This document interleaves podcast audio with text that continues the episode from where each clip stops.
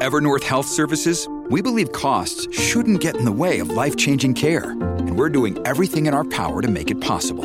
Behavioral health solutions that also keep your projections at their best? It's possible. Pharmacy benefits that benefit your bottom line? It's possible. Complex specialty care that cares about your ROI? It's possible. Because we're already doing it. All while saving businesses billions. That's Wonder made possible. Learn more at evernorth.com/wonder.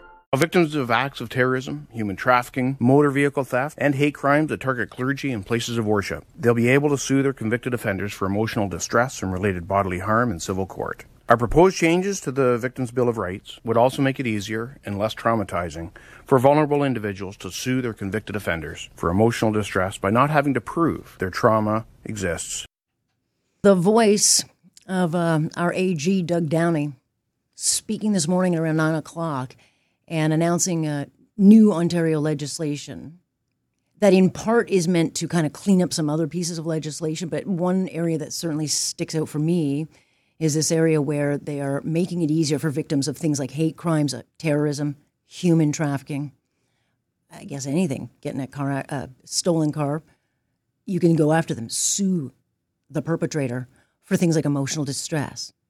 So this is called Enhancing Access to Justice Act and it will, I guess, increase access to justice for victims of crime. And it's meant to hold the offenders accountable. And on, on first blush, I'm like, well, that's a great idea because victims of crime, I mean, one of their biggest, uh, you know, issues is that they just don't count, right? It's just they're kind of an afterthought the whole way along and they don't get supports. But as soon as I heard the announcement, I'm like, well, how's that going to work? Like, do we have the courts, the civil courts? I mean, the resources it would would take. I mean, it's not a short process unless I'm reading it wrong. But let me go to someone much smarter and someone I like a whole lot, Joseph Neuberger, who's a criminal defense lawyer. I appreciate your time, Joe. It's been a while. Oh, it has, and I like you too, Alex.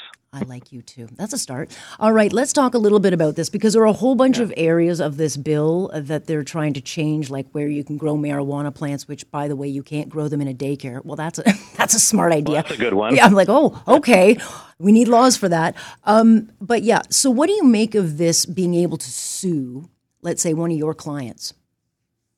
So, I mean, a victim of a crime always ha- always had the right to sue in tort um, the offender. Um, you know, there still was the standard that you have to establish damages, but really after a conviction, uh, depending upon the offense itself, establishing the liability is pretty easy. And in addressing issues of trauma and how it has impacted their life to assess damages, you know, is is really not a Herculean effort. Mm-hmm. And by trying to remove sort of establishing the trauma, I don't think that's going to go very far. I think in order to assess damages, you still have to have expert evidence on that. The, the larger issue I see, and of course I welcome the fact that limitation periods may be extended so you can sue victims of hate crime and terrorism, is you're going to be suing individuals to some extent who don't have assets. Right.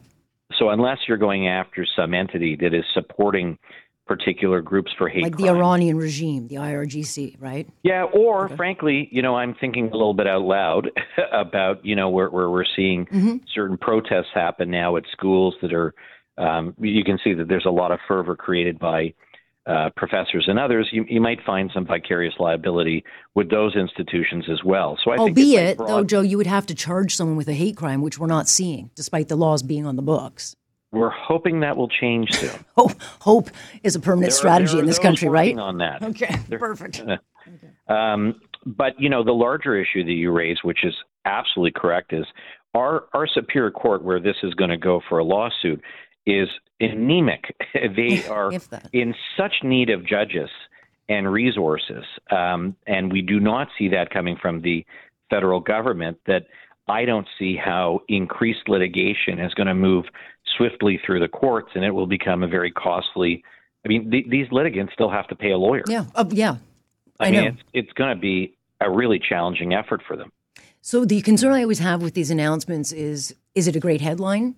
Or is it actually good policy? And it may be good policy if we had judges sitting, which are still needed by the federal government to be appointed, and we have no courts, you know, clerks. And so there's so many delays. We're seeing all these cases thrown out. And so I'm looking at this saying, all right, sounds good, but there's no way that this is going to uh, be able to be done given how our system's working now. I actually thought and hoped, which I, you know, that is our, our new modem in life is, is, you know, hope that he would, the AG would maybe come out and announce, by the way, we have hired X amount of clerks and here's what we're doing to fix all the problems in our courts. But that just never seems to be the fix.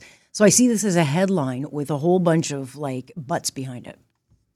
I agree with you 100%. I do think it's good policy. And I think if, if we had the system can, to deal with it. Yeah, so I, I think if we have a change of the federal government to a conservative government who would be more keenly interested in appointing judges, um, and there would be a good dialogue between the provincial government and the federal government about how to deal with our justice system. Because the other thing is, the provincial legislation seeks to amend the Courts of Justice Act and maybe give judges more power to um, root out vexatious litigants. So get rid of yeah. you know backlogs in family court and other areas which are extremely broken, and give judges the power to say this is garbage. It's got to be dismissed and move forward. We, we need we need a really multi-level plan to try and, and streamline and make the courts more uh, more efficient. But I agree with you. We need this dialogue. We need the cooperation of the federal government. That's definitely not going to come from the federal government we have right now. No, for sure it's not. Um, and again, I'm not sure it'll come from a conservative government because I don't actually think this is all that well thought out. I mean, I think there are other things, and certainly I've heard from victims of crime, you know, they make the headlines and everyone sends the hashtags, but once that headline fades, they are by themselves and they are left by themselves. And there are funds set up through the province. Um, it was at one point 50 million. I don't know if it's been been increased, but you know, when you put the onus then on the victim of a particular crime to then have a lawyer, go through two years at least of getting this thing through. I just think I see that as more trauma for for the victim. And and you know there's there's the victim compensation board which had a limit of 25,000 which could be increased up to 100,000 if the provincial government wanted to do that and and victims can avail themselves of that without counsel. And so that could be a much more expedient way to try and go after certain individuals than go to the Superior Court. That's not in this legislation. I think there are ways to address it. The victim fund that's available is pretty robust, and there's very good resources for support persons and, and therapy and other uh, adjunctive services after a case is done. But um, this extends to others, you know, car theft, human trafficking, you know, as we said, hate crime, and others uh, it, it, it's a large pool, and there's not enough money for everything because we don't have enough money for hospitals. We don't yeah. have enough money for ha- having physicians in this province. I mean, it's such a broken issue. Mm-hmm. Uh, you know, our, our structure here. I don't know what to do. So yes, it's a good headline. I do think it's a good policy moving forward but we need yeah. meaningful change at all levels. Yeah, in other words, we need to fix a million other things to make this one a good policy. Oh, God. All yeah. right. Thanks a lot, Joe. Appreciate it. Let me know when you're running, okay? Uh, no, thanks. I will. Uh, I'll be running away.